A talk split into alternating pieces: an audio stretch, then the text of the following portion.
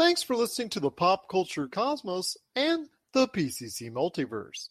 Check out more great podcasts today on one of these awesome affiliate networks. You're listening to a Weeby Geeks Network podcast. You're listening to the ESO Network, your station for all things geek. The Tangibound Network. Check it out. TangiboundNetwork.com. Listen to this show, the latest episode, every time. A proud member of the Gonna Geek Network.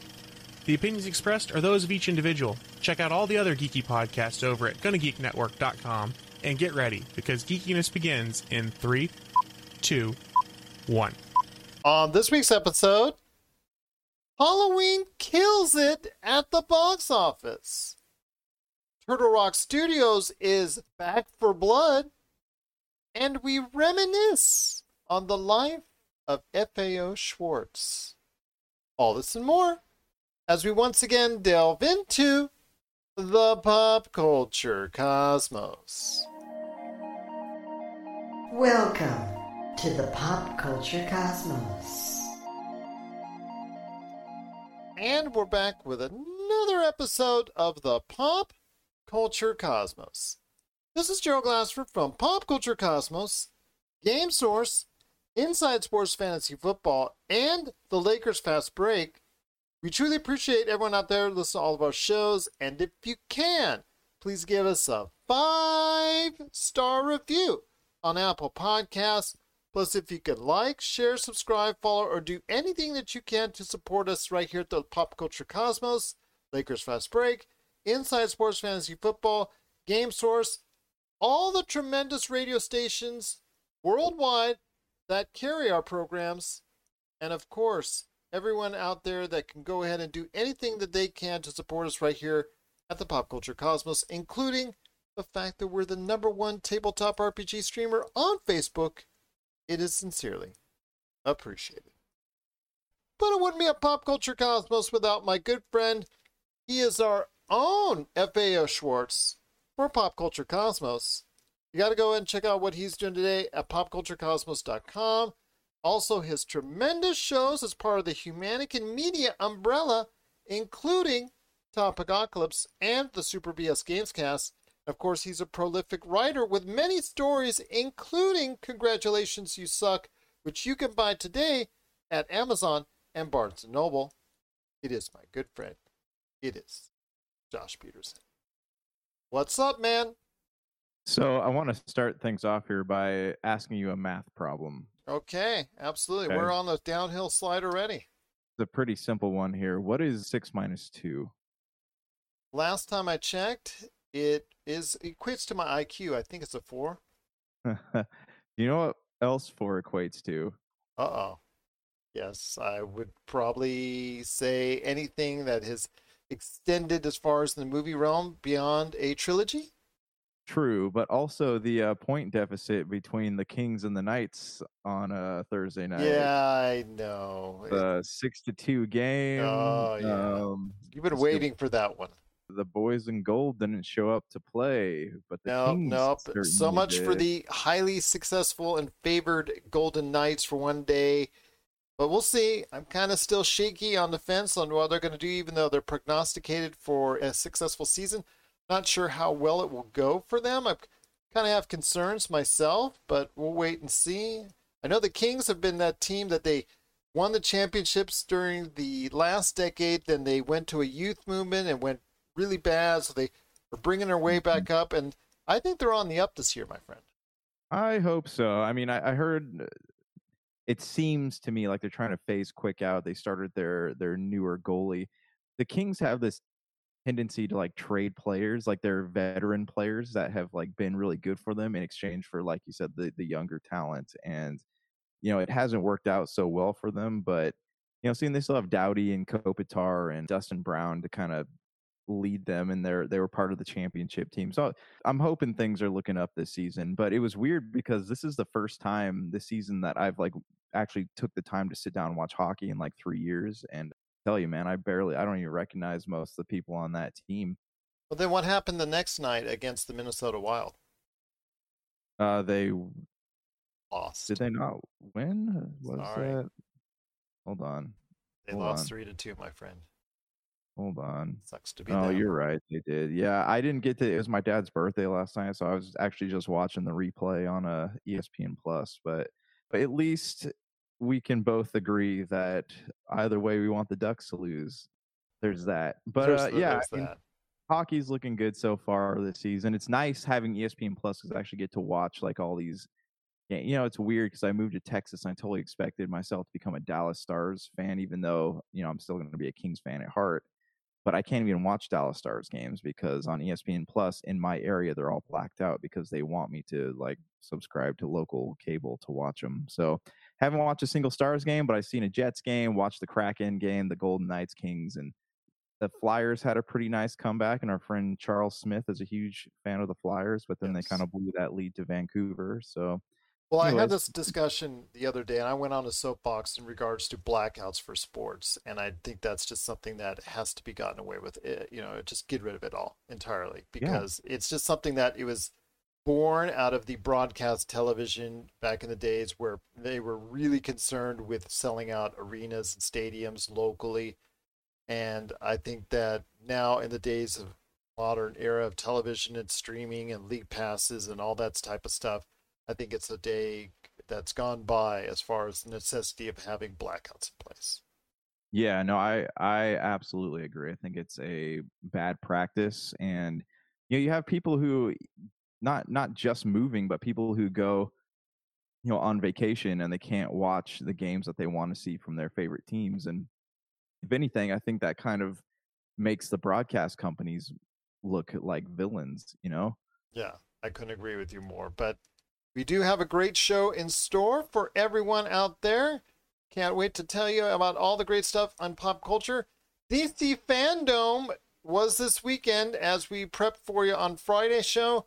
We're going to be able to go ahead and give you a recap of some of the major news and events that happened, including a taste of the Batman. We're going to go ahead and talk about the Batman, plus so much more of DC Fandom coming up later in the program. Plus, also as well, we're going to be talking about Hollywood breathing a sigh of relief as they came to a deal with the International Alliance of Theatrical Stage Employees, aka the IATSE. Why is that so important? We'll talk about that coming up here on the show as well. Plus, we're going to be talking about Back 4 Blood that's now available. Have I warmed up to it? We'll talk about that coming up. We'll also have a report on the future of Spider Man after comments made by Tom Holland about what happens after No Way Home. We'll also talk about what people will be talking about starting this evening as we record this, and that is Succession Season 3. You know, all the dirty words are flying on that show, so we'll talk about why people are so obsessed with Succession coming up here on the show as well. But first, my friend, it is the box office, and I want to give a big kudos to those horror fans out there because for the first time, really in a long time, outside of you can really say The Conjuring, The Devil Made Me Do It, even though I don't think that got quite the opening, I think that it, it really thought it was going to get. It's the first time since the pandemic really started that you got a big opening for a horror movie. So I want to hear your thoughts on this, my friend. This is something that we goes back to when we were talking about over the years how if you know you've just had a good concept, doesn't mean you had to have a great movie, but you could make a horror movie for below twenty million dollars. You could put it out there with the minimal marketing account, and you could still make a nice, tidy profit off of it. The pandemic happened, and everybody stayed away in droves once the theaters were back open, especially horror fans. And it only seemed like the event movies and the superhero movies were getting all the action and the love. So I want to hear your thoughts on how it's a good sign that Halloween Kills actually did kill it at the box office. I don't really have any interest in revisiting the Jamie Lee Curtis Halloween films, but obviously there are people out there who do. And even people who aren't fans of the series go to see this because it is a horror movie. And this is what I've told you before. Horror movies have the unique advantage of being able to not even like you said, not even have a great story, but just have a, a unique concept that promises scares. And because of that, I don't think horror movies are have suffered the way that other films have suffered under the pandemic. you know, maybe box office number wise, but the fact that you know, look at The Conjuring, that I'm sure a, a, a of people probably watch that on HBO Max, But right? there, yeah, and, and the only thing is, I wanted to say is that this movie made fifty million dollars domestically this weekend, while it's still being shown day and date on Peacock, which not a lot of people seem to know because it seems to be getting really supported at the box office. Yeah, you know what I, I did notice this weekend is that so we went down uh, a few towns over for my dad's birthday, and driving back, we drove by like three movie theaters just off the side of the freeway, and all of them, every single one of those theaters was packed. The parking lots were just packed, and you know that it, that's that's something that we talked about this, you know, in, in prior weeks that we didn't think that this would happen for a long time, but people are coming out of their houses to go to the movies again. And you look at what's in theaters right now, that's still big, right? You got Venom, uh, Addams Family 2, you got James Bond, and now Halloween. So I think people are wanting to go back to the movies. And especially if you go to like AMC or Cinemark and they have these movie watching programs, right? Where they're trying to get people to come back. So, like, hey, if you pay this amount of money, you can watch one free movie per day. And that's something I think that has worked their advantage because, like, I know a lot of people that, you know, I work with and friends I have that do own these tickets and they're going it's kind of like the the AMC movie pass or whatever it was that happened before the pandemic but people are paying for these and they're going to see many movies per month and you know whether or not Halloween falls under that criteria I don't know but yeah I mean it, it just goes to show you that horror movies are things that people will always want to see I think the real Not test uh, may, here well, I want to say it's that Conjuring is the only other one really to do any kind of business. Remember, old. You remember, there's been several that have come out i- this year that have done mediocre to really kind of poor. Yeah, I think old is an exception because it's psychological. I think the psychological ones aren't as interesting to people as Don't like the Breathe ghost, two didn't do well, the- that was I a big hit the first time around. The ghost stories and the uh, the slasher flicks. You know, I think those are the ones that will always be drawing people in. Point being here, I think the real test of this new box, this box office reopening as it is, I think is going to be the romantic comedy. I'm going to tell you that the real test as well will also be the the Oscar worthies or the ones that get the Oscar bugs because the critically acclaimed Oscar buzz worthy movies, like for instance, by one of our favorite directors and one of your favorite directors, Ridley Scott, like The Last Duel that we kidded about on the previous episode, but you and I have kidded, kidded about in the past in regards to the accents and all that. Ridley Scott, Adam Driver, Ben Affleck, Matt Damon. Unfortunately, it bombed at the box office this weekend with less than five million dollars. So, I I mean, it got decent reviews. Uh, you know, it's something that a lot of people were looking at. Uh, but yeah, I think these these critically acclaimed movies that you know try to make a buck and here and there are they're just not real. They're the ones.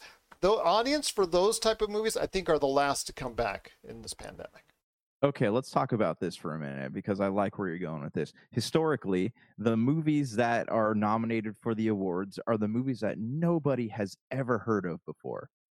You know, like Shape of Water was the only movie for the past like 10 years that I actually saw a trailer for somewhere. You know, the rest of it was like I don't even know I don't even know what any of this stuff is, you know, besides like the the things that got nominated for scores and things like that. But it, it's just it's a lot of that stuff people don't even know it exists until people start talking about it so even if it does come out and nobody goes to watch it those are a lot a lot of those movies they don't do well in the box office but they do good numbers on like vod because now all of a sudden people are curious about what these movies are that everybody loves so much so i don't know if that's like a fair test of the uh box office return but i'm curious if those movies now are even going to hit the big screen because these movie theaters if if you look they're not at least not the ones near me they're not playing these smaller movies like they have they have like 12 12 screens to show things and they have the big films on multiple screens so i don't, I don't know man it's that that that will be interesting but you know like i said i think the romantic comedy is going to be the true test of the uh box office returns Well, it certainly hasn't been the musicals because all the musicals to this point that have hit the box office have come with a big and amazing thud along with it. I mean, I think the real test for any musical will be Steven Spielberg's West Side Story. I mean, if Steven Spielberg can't get a nice opening right now in this day and age on a musical, then I think all the musicals just just say, you know what, we're just going to go straight, like you said, to VOD and, and go to streaming services and whatnot. Do you know what Steven Spielberg needs to do? Is he needs to rewrite Close Encounters of the Third Kind. Great movie, by the way, and rewrite it as a musical.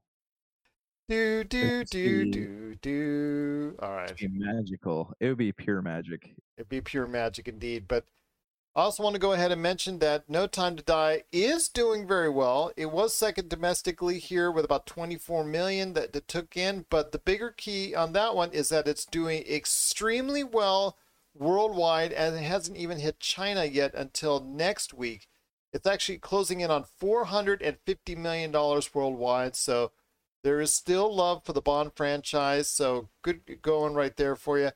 Venom is taking in another what 16 million this weekend and it's closing in on 300 million worldwide. So also a, a good chunk of change for Sony right there for you. So there are some signs that the box office is healing, but there's still other signs that the box office in certain groups of people that like certain types of movies are still not going to the box office. So that has to be a concern where there's only so many movies that are feasting off of right now the audiences and that it's not distributed as it well as it once was. So we'll keep track of it for you as far as how these movies do out in the box office. But what are your thoughts on what's going on with No Time to Die, Venom Let There Be Carnage, The Last Duel, and of course the big winner here domestically, Halloween Kills, with that scene, my friend, when Michael Myers comes out with the sickle, uh, those firemen, I mean, they were just waiting to get killed. That just blows my mind, man. Just blows my mind. Well, I mean, Need I digress? they just sprayed him with the hose, like from what I understand, even like a 300 pound man can't. Uh, I'm sorry, man. I'm, I see a guy coming out there of a burning building with a hockey mask on. I'm running. I'm running. That's all I'm going to say. But and even Halloween kills. So, what are your thoughts up there on this weekend at the box office? Please share us your thoughts. Pop Culture Cosmos at yahoo.com. Hey, this is Chad from Ghost Toasters, and you're listening to Pop Culture Cosmos Podcast. Dig on America. Hey guys, this is Jason Dutch with Dig on America podcast, and I'm here with, Big Hops. and I'm also here with Mikey Famine. Dig on America. Here, we explore how American history, policies, and sometimes even our pop culture created the social and political issues facing Americans today. You can check out our website, digonamerica.com. We're on every single audio podcast app there is uh, out there Pandora, Spotify, etc. Subscribe on YouTube. You can check us out on Twitch, twitch.tv forward slash DOA podcast. Hopefully, you'll listen to the show, guys. Dig on America.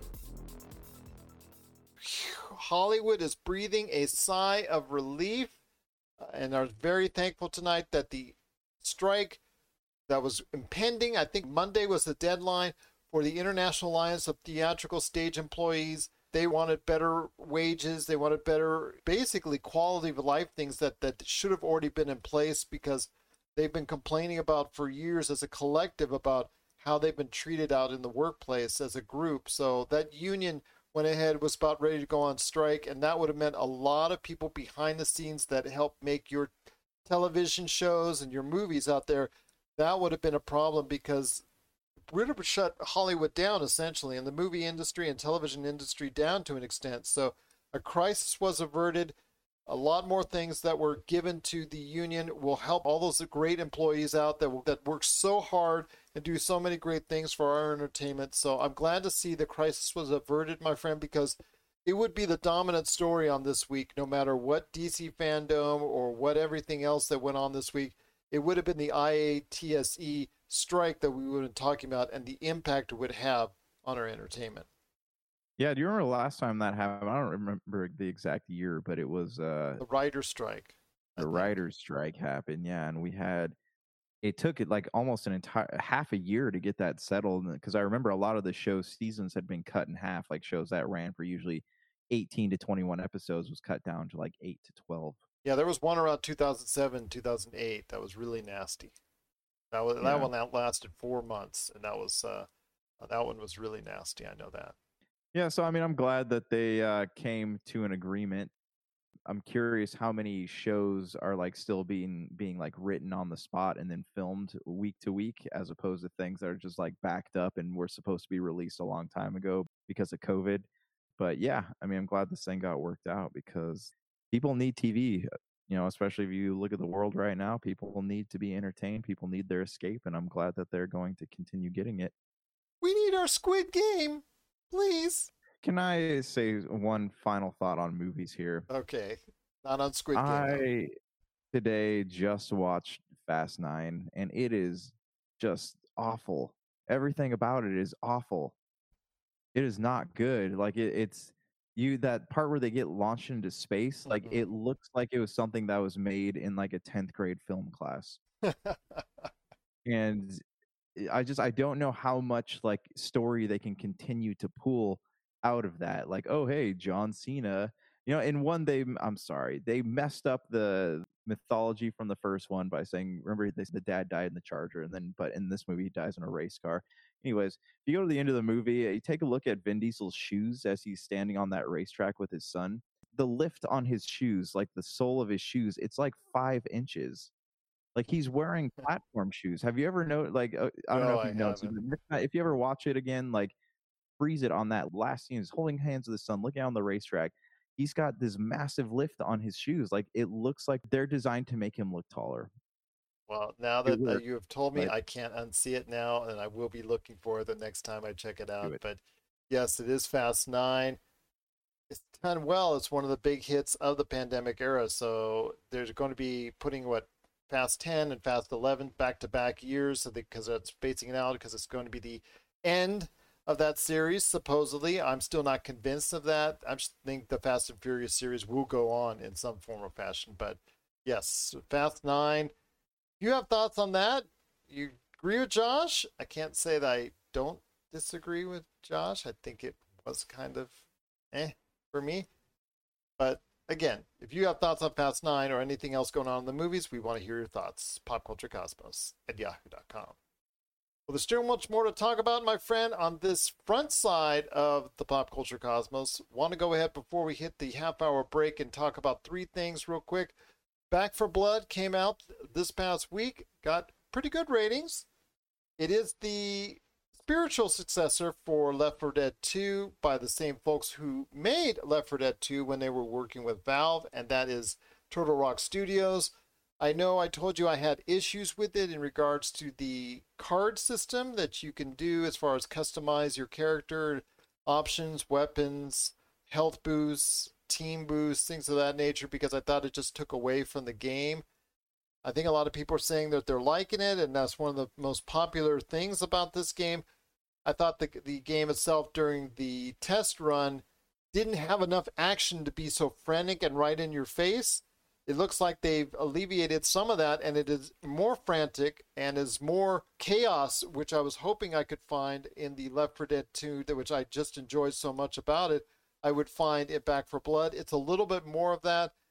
But my friend, it is Back 4 Blood. I know you're not a huge Left 4 Dead fan, but it seems like it could be one of the better co-op games around. Yeah, so I saw that at Walmart yesterday and I was contemplating buying it. I was also contemplating Far Cry, but I don't know. I just like I remember having friends really into that style game, but I just to me, I don't know I don't play games with enough people to really justify buying a game just for that co-op experience, which I have heard is really good. Well, it looks like it's something that a lot of people are interested in. It's gotten solid reviews, like I said. The only thing is, you got to go ahead and just the the card system is a thing that, to me, again, for me, with a game like that, it's all about pace. And if you don't keep that frantic pace, it just you, you know you're just like it's like a switch. You got to turn off and turn on and turn off, so you can go ahead and deal with the cards here while in between levels and see which you want cards you can use so that will help your powers, that will help your abilities, that will help your uh, your whole team as a whole. And I get that, and I'm, I'm just thankful that that you know I mean there's there's a lot of people out there that really like that because they'll be able to go ahead and customize it for their team depending on the level or what's coming up as far as the type of environment that they're going to face. I just for me sometimes I just like to like you said with Fast 9 just like to shut off your brain and just go ahead and shoot zombies and kill zombies. And sometimes with a game like that, it's just the less done, the better. But I'm still going to give Back 4 Blood a try because of the fact that it does look a lot better than what I even saw in the beta. So, man, I, I think I'm going to give it a try. I'm just saying with me, it's just that it's all about the pace on a game like that. Right, and and usually zombie games have a pretty fast pace to them. You know, yeah, there's not but when you finish a level, you have to go into the screen. You go ahead, whatever cards you collected and utilize and build. It just Yeah. you take a couple minutes to. It just seems like it takes you out of the environment a little bit too much. No, I got you. I, I don't like card games. I've never been a big fan of them. It does slow the game down significantly. If you want a card game, play a card game. Like there's a lot of good card games out. There's Hearthstone. There's Gwent. I think is one. But yeah, the, that's always been that's been a good one like, since The Witcher. yeah if you like if you like those games and play those games there's no need to throw it into an action game because like you said it's going to pull people out of it i know they have that with some of the mobile final fantasy games have the card feature on them too and it's not just it's just not fun But again, a- I'll, I'll, I'm going to give it a shot eventually and see what I can do to enjoy it because it will hopefully scratch that itch for me in regards to Left 4 Dead. And I still want a Left 4 Dead 3 personally, but that's that's uh, another story for another day and another rant for another day. But it is like, back for uh, blood. Like half-life 3 like those Yeah. games are so like Valve beloved just can't get to three. They just can't get to three. right I wonder if they have like a first, a second, then it goes immediately to a fourth floor because they just can't get to three. But need I digress? what are your thoughts up there on Back 4 Blood? Please share us your thoughts. If you spent any time with this zombie killing game and the co-op, do you like the card variation that helps customize your character and gives you a whole bunch of benefits and things for yourself and for your team? Let us know your thoughts on Back 4 Blood, Pop Culture Cosmos at yahoo.com. Well, before you hit the break, two last items I want to hit you up with. And one is the future of Spider Man after No Way Home, because recently during interviews, Tom Holland indicated that the future of Spider Man will be much different. The Spider Man as you know it will no longer exist after No Way Home. i absolutely don't think they're going to be removing tom holland's spider-man I just think it was the way it was worded panicked a lot of people. Yeah, yeah, he did kind of. I think what he meant was that this is the end of this like happy, campy version of Spider-Man that we saw. You know, they had his high school version, this like coming of age Peter. I think that that's what he meant. Like that chapter is coming to a close. Moving forward, I think we're going to start hitting those more tragic aspects of Spider-Man because even if you look in the comic books, like he had to choose between saving Mary Jane by having her completely forget him or losing everything that he loves. He's notoriously had to make these choices throughout the course of the comic books, and this is why Spider Man's such a tragic character. So I think moving forward, he's going to be dealing with those tragedies, and that's when we're going to start seeing probably Sony do like their more like darker take on Spider Man. So I don't think Spider Man's gone. I think we're just going to be getting a different toned Spider Man from this point forward and yeah, absolutely. There's going to be Spider Man will be making an appearance in the next Avengers because they Marvel and Sony stand to make way too much money to not do something like that. Well, before we hit the break, my friend, real quick, Succession Season 3 is here. And let the dirty words fly because everybody loves that show. And obviously, it's not meant for the kids. It's a very mature show and about power, about backstabbing, about all that good stuff that happens in the corporate world.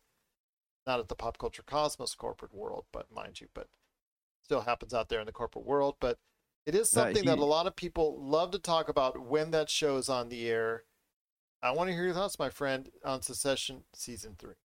Yeah, just so everyone knows, that's not necessarily true about the pop culture cosmos world.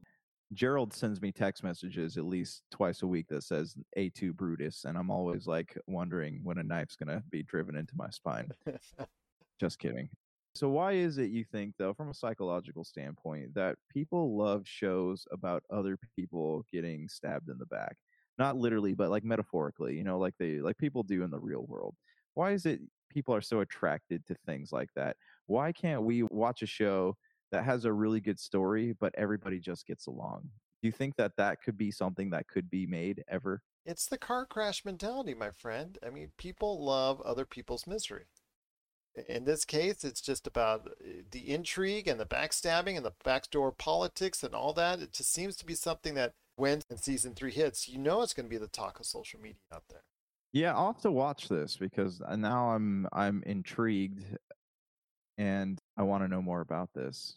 But will I ever get a chance to sit down and watch it? I don't know. But it sounds like a show that people would enjoy, especially like looking at how Game of Thrones was kind of full of similar themes. But it seems to be HBO's calling card are shows like that have that type of drama and people want to return to time and time again. So yeah, I'll have to give it a watch, man. We'll have to chat. We'll have to break it down a little bit. Absolutely. Hopefully, we can keep the dirty words aside, though. You know, it's not good for a family-friendly show. Yeah, none of those dirty potty words. What are your thoughts up there on Succession Season 3? We know you're going to check it out, so we want to hear your thoughts on all the juicy details behind Succession Season 3. Share us your thoughts. PopCultureCosmos at yahoo.com. But coming up after the break, it's the back half of the show, and on that back half, we are devoting plenty of time to talk DC's fandom because there was much discussed, there was much shown off, and I'm sure Josh and I have a lot of opinions coming up, and we'll be telling you a lot of what went on at DC's fandom. Plus, we reminisce on FAO Schwarz. Toy places, toy stories, toy memories that we remember. We're going to go ahead and talk about FAO Schwarz coming up at the back end of the show. This is the Pop Culture Cosmos. If you want to see the coolest action figure collections out there, the stuff that you played with as a kid, hear from industry insiders that made the toys that really truly defined who we are, and you got to check out season one of Action Figure Adventure. Check out Action Figure Adventure now, exclusively at Big Bad Toy Store. You'll get 10 episodes of awesome action figure fun. I guarantee if you grew up playing toys, you will love Action Figure Adventure. And we're back with the show. It's the Pop Culture Cosmos. It's Josh Peterson along with me, Gerald Glassford. How you doing? Hope all is well. Thank you so much and big shout out to everyone out there that listens to our show either on a podcast version or on the numerous radio stations that we have over 50 wide around the world. We cannot thank you enough for listening. And also all your radio stations. We've got much love for you for playing our shows. Please go ahead and check out for the latest news and information that's Pop Culture Cosmos on Facebook, where you will also see many of our RPG streams because we're the number one tabletop RPG streamer on Facebook. Plus, I have great interviews and more in the video section that's always there for you to watch right there at Pop Culture Cosmos. But my friend, the big news wasn't the IATSE strike. Thank goodness. It was DC's fandom a lot of stuff announced. DC pulled out some big guns, had a lot of stars and celebrities there to talk about their projects. We're going to start with a Flashpoint trailer. I know obviously everybody wants to hear about Batman and whatnot, but did you see the Flashpoint behind the scenes, a little bit of snippet, and did you get a chance to see that? I looked for a video, but I couldn't find one. I just saw the the photos of him and all the different flashes and him looking at Ezra. Well, okay, if you get a chance, check it out because it's on the Pop Culture Cosmos Facebook page. You can it'll ramp you right to it. But it's Ezra Miller, how he is uh, teasing this, and he actually show you some footage, but not much because it's still in production. But they did show off some of it. It's just so funny because Ezra Miller just looked like he just was partying all night and he just came out there and he looked like he was so thrilled and i say that in quotes about being there to go ahead introduce that to everyone out there. Was he really? Did he look like he was excited though? I mean or he was, was it, not excited about that he was he was uh, reading the way his excitement and enthusiasm from reading from the teleprompt was you know it just exuded. It just exuded from there. And i'm being totally facetious when i say that but it is flashpoint. The snippets that they showed to us does look good and they did show the back of i'm assuming it was probably mike keaton. It tantalizes you on what could be with flashpoint. Ezra miller though it's just so funny because just like i said as he's talking about this yeah he just did not look like he was he was having fun there. But the pictures that you saw i mean is this something that's really going to start interesting you as as you find out more about it? Yeah i'm actually i've been interested in this movie ever since they first started talking about it. Like i i don't know if you've ever read the flashpoint comic books I really like that story. I mean, and it, it's a perfect chance for the DCU to kind of rewrite itself. I'm sure a lot of people wonder, like, what if I could have just like one more day with this person? Or what if I could go back in time and save this person from their untimely end by preventing something they did? And that's a thought everybody has, but this kind of shows the consequences and like this this whole thing where Barry has to learn that be, just because he can do something it doesn't mean that he should because changing one thing has just drastic repercussions all across the DC timeline. I've been really interested in this from the start and Ezra Miller, he's always kind of like wanting to stand out and and he's a weird dude, you know, especially if, after his controversies and all that, but I think the Flash is a part that he does have a good time playing. I think helps him kind of shine in that role a little bit more do you think that they will use this opportunity to rebuild the DC universe? Because I'm looking at the trailer for the Batman, like I would gladly watch Robert Pattinson replace Ben Affleck as Batman. Well, that's something I, I talked to Melinda about about how this movie is got a lot of heavy lifting, and it's supposed to go ahead and reshape the DC timeline, whatever that may be, or multiverse, or whatever they're doing going forward, and supposed to help streamline it into something more consistent and something more you know, palatable that people can understand. I mean, they had that whole Justice League arc that they were trying to do, and of course, the failure of Justice League originally. Not talking about you know Zack Snyder's Justice League, but I'm talking about the original Justice League that came out.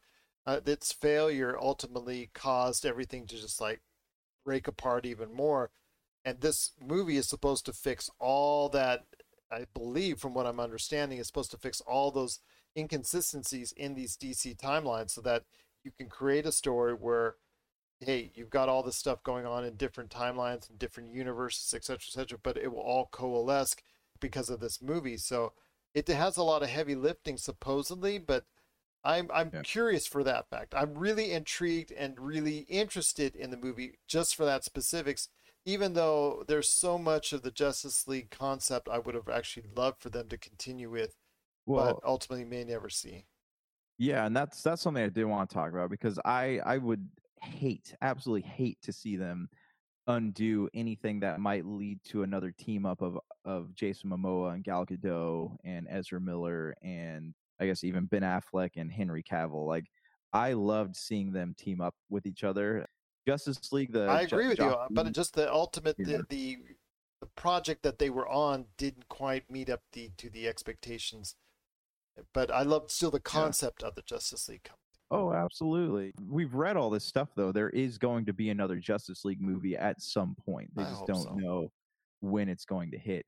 I guess the big question here is like if Ezra Miller movie re- rekindles everything, like, are we still going to have Henry Cavill as Superman, or are we going to have whoever's playing the new take on Superman? Are we going to have Robert Pattinson's Batman, or are we going to have Ben Affleck's Batman, or even Michael Keaton's Batman? Like, what is that new Justice League going to look like? And also, do you think that they they wish they could have like incorporated Christopher Reeve's version of Superman into this multiverse somehow?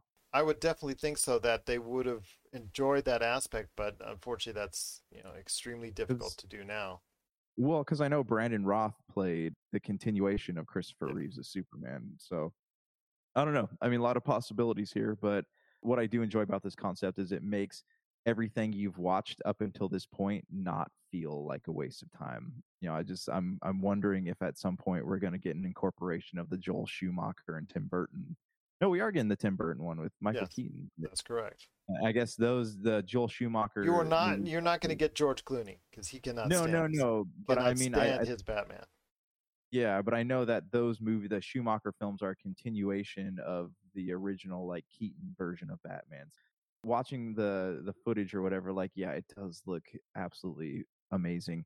But I also like love that it's making all the other things in this in the DC universe that hasn't been connected feel like it's worth watching.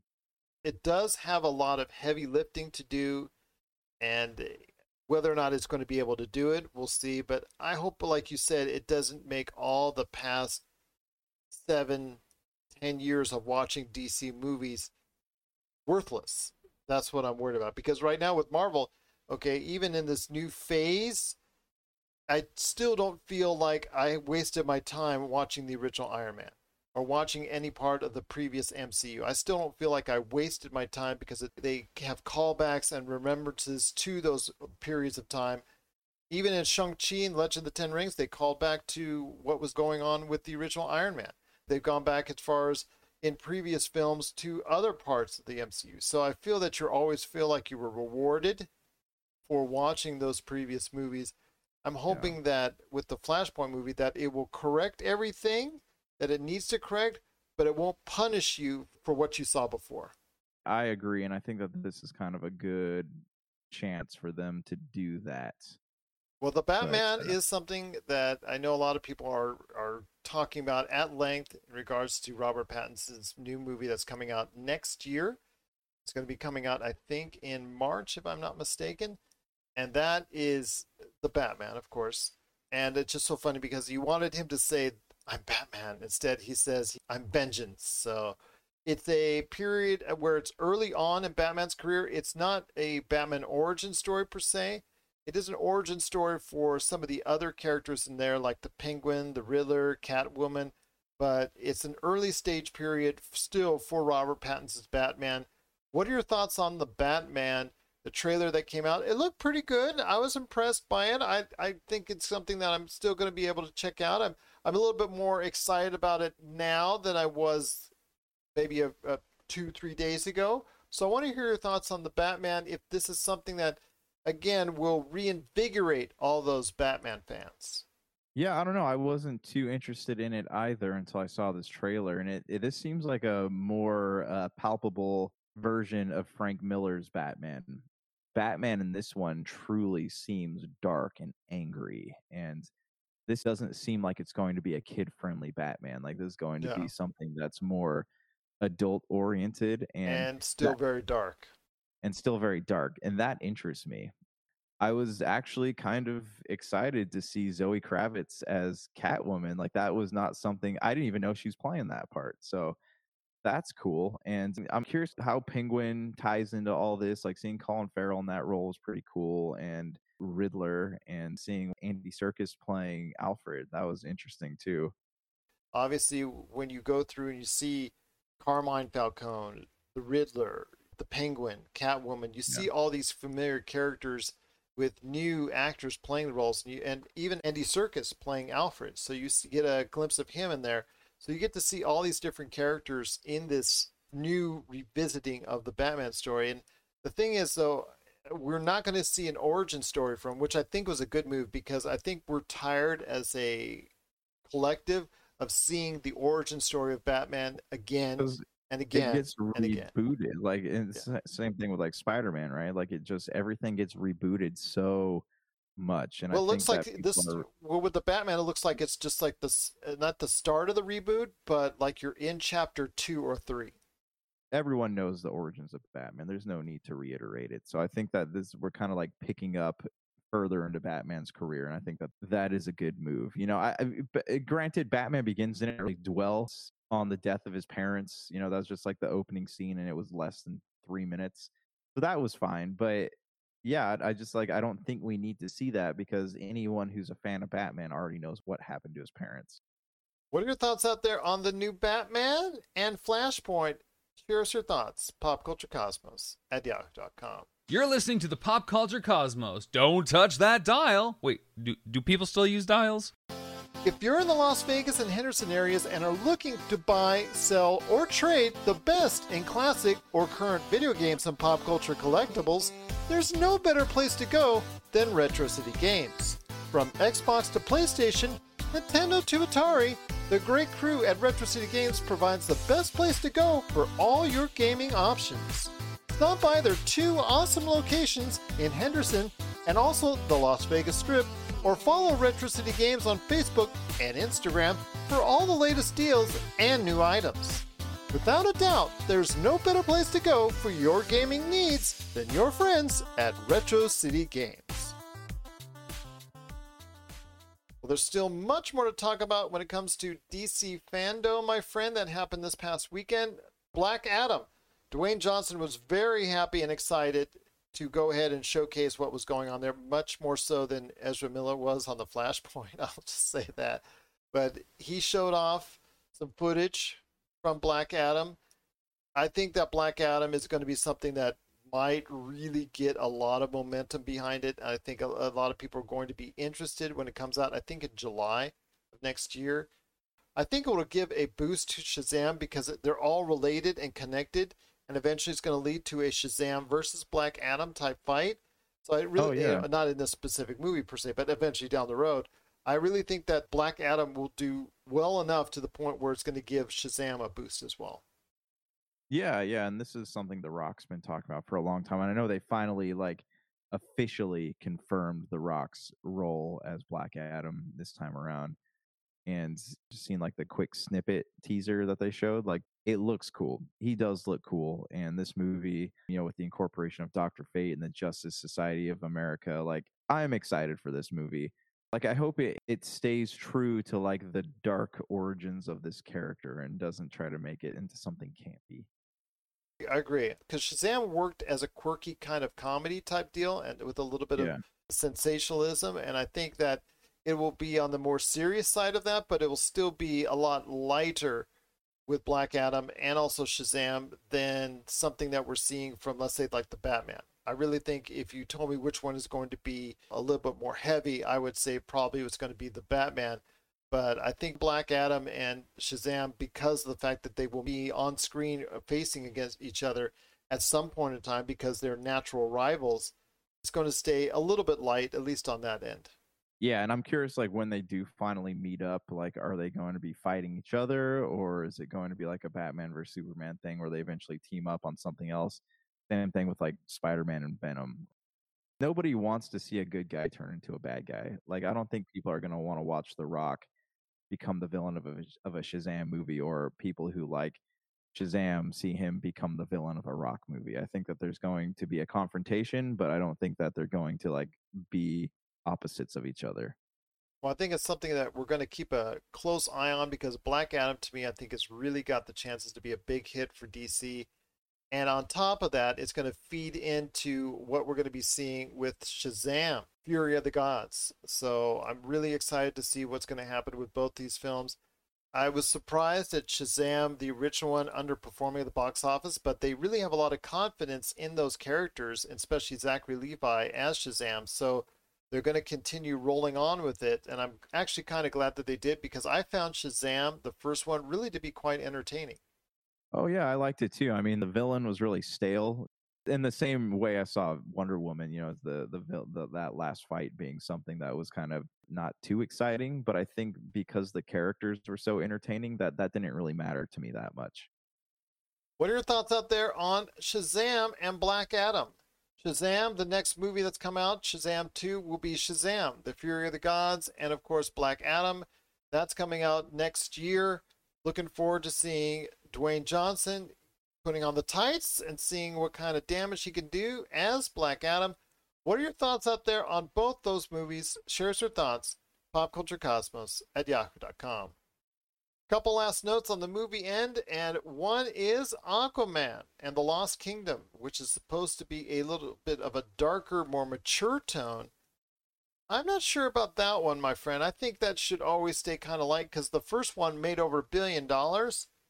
And sometimes when you have something like that, if it ain't broke, don't try to fix it.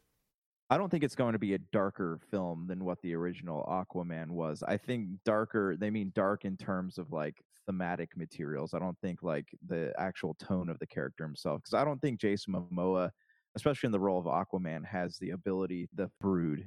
If you look at the photos, the stills from the movie, like it looks like it's more of like an adventure slash creature feature. It's got monster movie vibes to it for sure. If you see some of the little four legged creatures that they come across and some of the creatures, just the creatures in general, a lot of monster looking things in this. So I think that that's what they're talking about. There's, I think there's less human interaction and there's more adventure type stuff in it. One last movie to talk about, and that was with Patty Jenkins, director of the previous two Wonder Woman films, at DC Fandom, confirming that there will be a Wonder Woman 3. And not only will Gal Gadot come back, but also Lynda Carter, who had a little bit of a snippet of a scene at the very end Yeah, in the after credit scene. She'll be coming back. the original Wonder Woman. So, your thoughts on Wonder Woman 3? Yes, I know Wonder Woman 84 wasn't the greatest movie in the world. It did do well for HBO Max as far as bringing people initially into that streaming service, but I want to hear your thoughts on a Wonder Woman 3. I, I don't really have a lot of thoughts. I'll watch it, but after Wonder Woman 2, I wasn't, I kind of like didn't really feel like I wanted more of that character, I guess. So definitely will watch it, but I don't know where my interest level is as far as that's concerned. That's the one thing I want to say is when you have a movie that doesn't perform on a level that it should. In fact, my daughter and my wife, you know, noted to me that they were so excited to see Wonder Woman 1984, and then now months later they can barely remember aspects of it. Uh, You Yeah. know, it just it seems like it was kind of like a letdown in, in many ways from the original first film. When it comes to Wonder Woman 3, it's a series that's been a success for the most part at the box office, or in this case, for the last one, HBO Max. So we'll see what happens there. But the movie slate for DC is pretty good. The thing is, can they tie it all together, and can Flashpoint be the thing that ties it all together? And will it eventually lead to an, another retry at the Justice League? That I think is the ultimate questions I have as DC fandom ended. I still want to see more with Henry Cavill. Batfleck I can do without, but yeah, there's definitely some stuff that is worth getting excited over. And then I'm kind of under- like the opposite. I'm like, I would like to see more Batfleck, but I'm like, eh, with Henry Cavill. I just think that much like Anakin Skywalker, you know, uh, what what's his name, the the Hayden Christensen? Hayden Christensen. I think much like his role in Anakin Skywalker, I don't think he's been handed things that really let him. sh- He wasn't handed a script that really let him shine. I think Cavill still has more to pull from that role. But the last two things I want to cover on are video game related, as we should always cover right here at the Pop Culture Cosmos. Want to hear your thoughts on this? I am not excited after seeing either of the two games, the footage that they have Gotham Knights and also Suicide Squad Kill the Justice League. I saw them and I'm thinking to myself, okay, that's nice, that's interesting to a point. But after the I don't know. I guess I'll say it. The failure of the Avengers video game that came out last year and all the problems that came with it. And the fact is, I just am not excited for Guardians of the Galaxy, which, you know, is supposed to be, you know, this big thing that Square Enix has brought out upon it as that's supposed to be the standalone game. I'm not excited for that. And I think the Avengers killed my, I don't know, my, my, just my energy for any of these superhero video games outside of spider-man of course spider-man is done that's really done well Yeah. Well, okay. So uh, Avengers just popped up on Games Pass, so I actually downloaded that. I haven't played it yet, but I kind of want to like be more a part of that conversation, like seeing like, oh, what failed with this game and what succeeded. So I'm gonna sit down and play that at some point over the next few weeks. But you know, as far as the DC stuff goes, I think the, the what killed it for me was like the pushback on everything, like all not pushback, but like the dates being moved and you know just seeing seeing like I don't really have an interest in a Suicide Squad game. I don't know. I don't really like uh, the, the the characters are funny, I guess, but like I don't I don't know how interested I am in playing a game with them. The Gotham Knights one looked cool because I you know I, I enjoyed the Rocksteady Batman series, and I guess I'm kind of hoping that this is kind of like that. But now knowing that Rocksteady's not doing those Batman games, I just I don't know how I feel about it.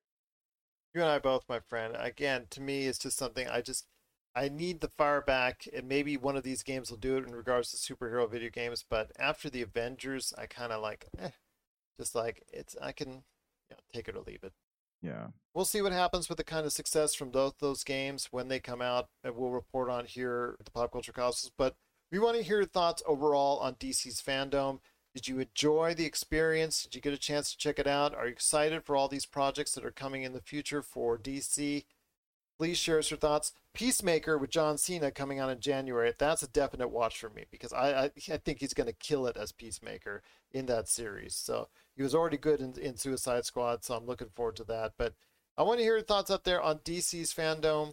Please share us your thoughts. PopCultureCosmos at yahoo.com.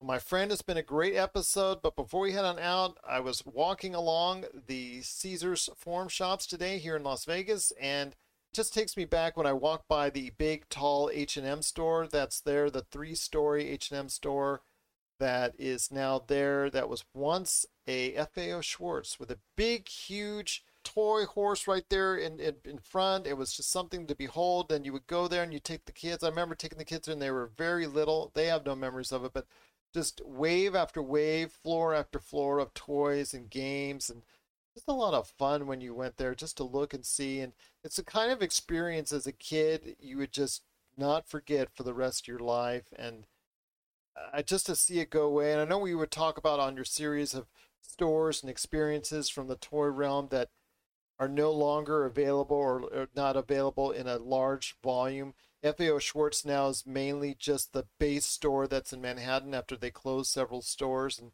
because they were they were based in a lot of places, but unfortunately, you know, times have dictated the finances of the world as is they had them close the stores some time back. But just the memories I have of that. I want to hear your thoughts on a, a store like that, just that huge concept of a toy store being that big, that large, that vast.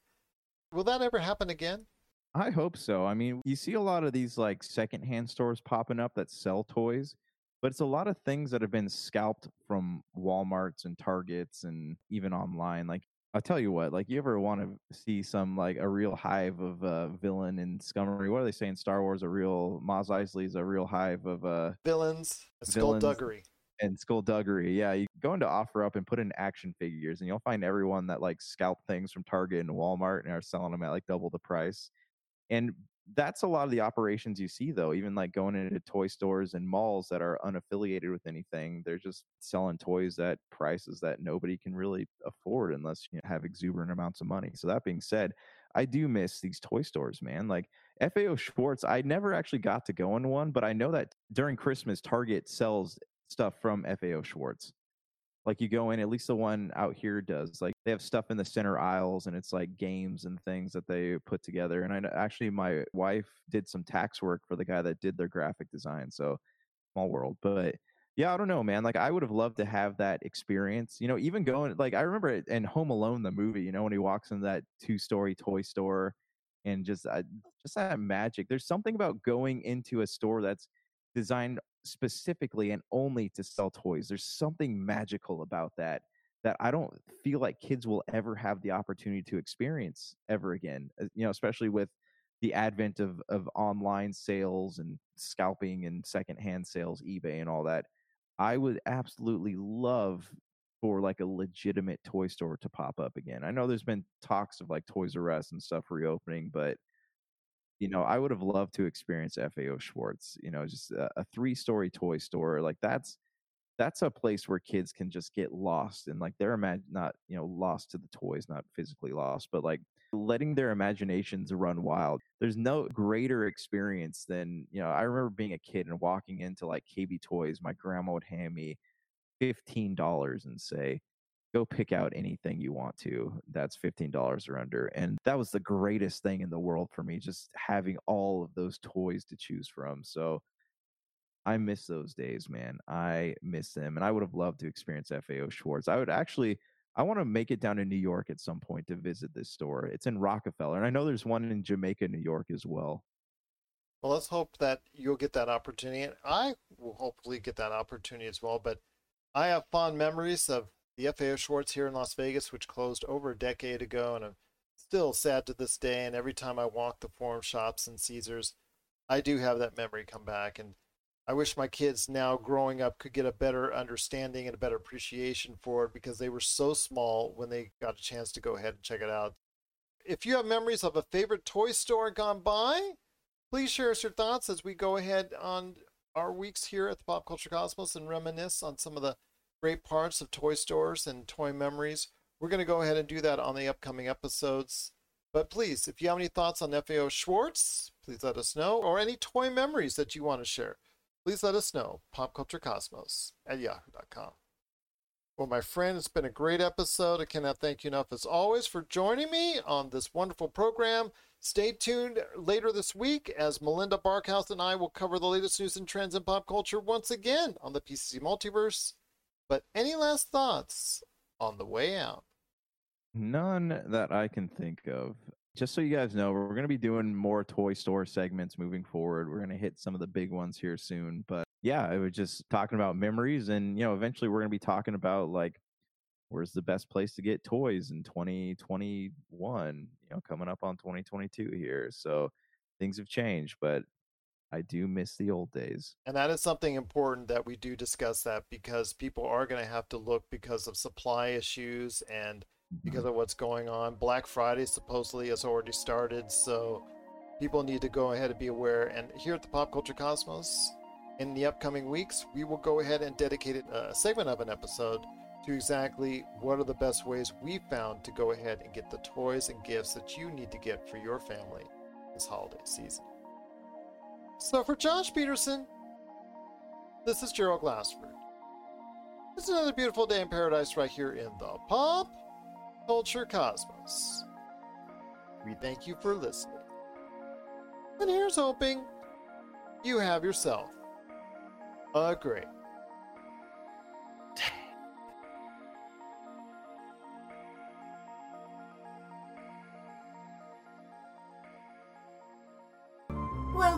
to Dr. Geek's Laboratory.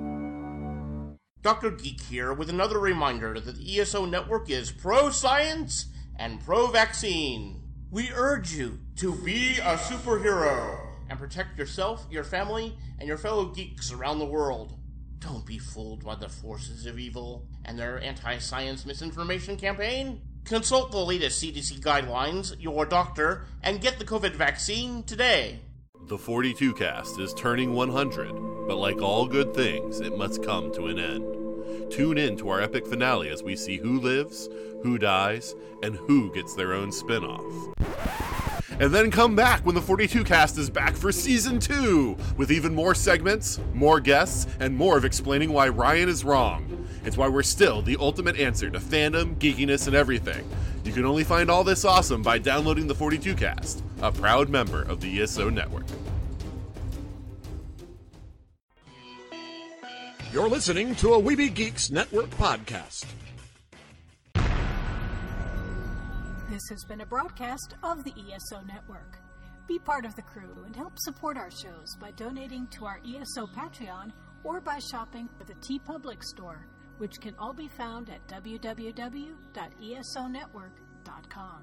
The ESO Network, your station for all things geek.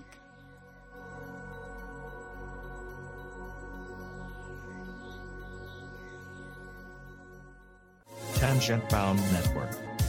Let your voice be heard. TangentBoundNetwork.com.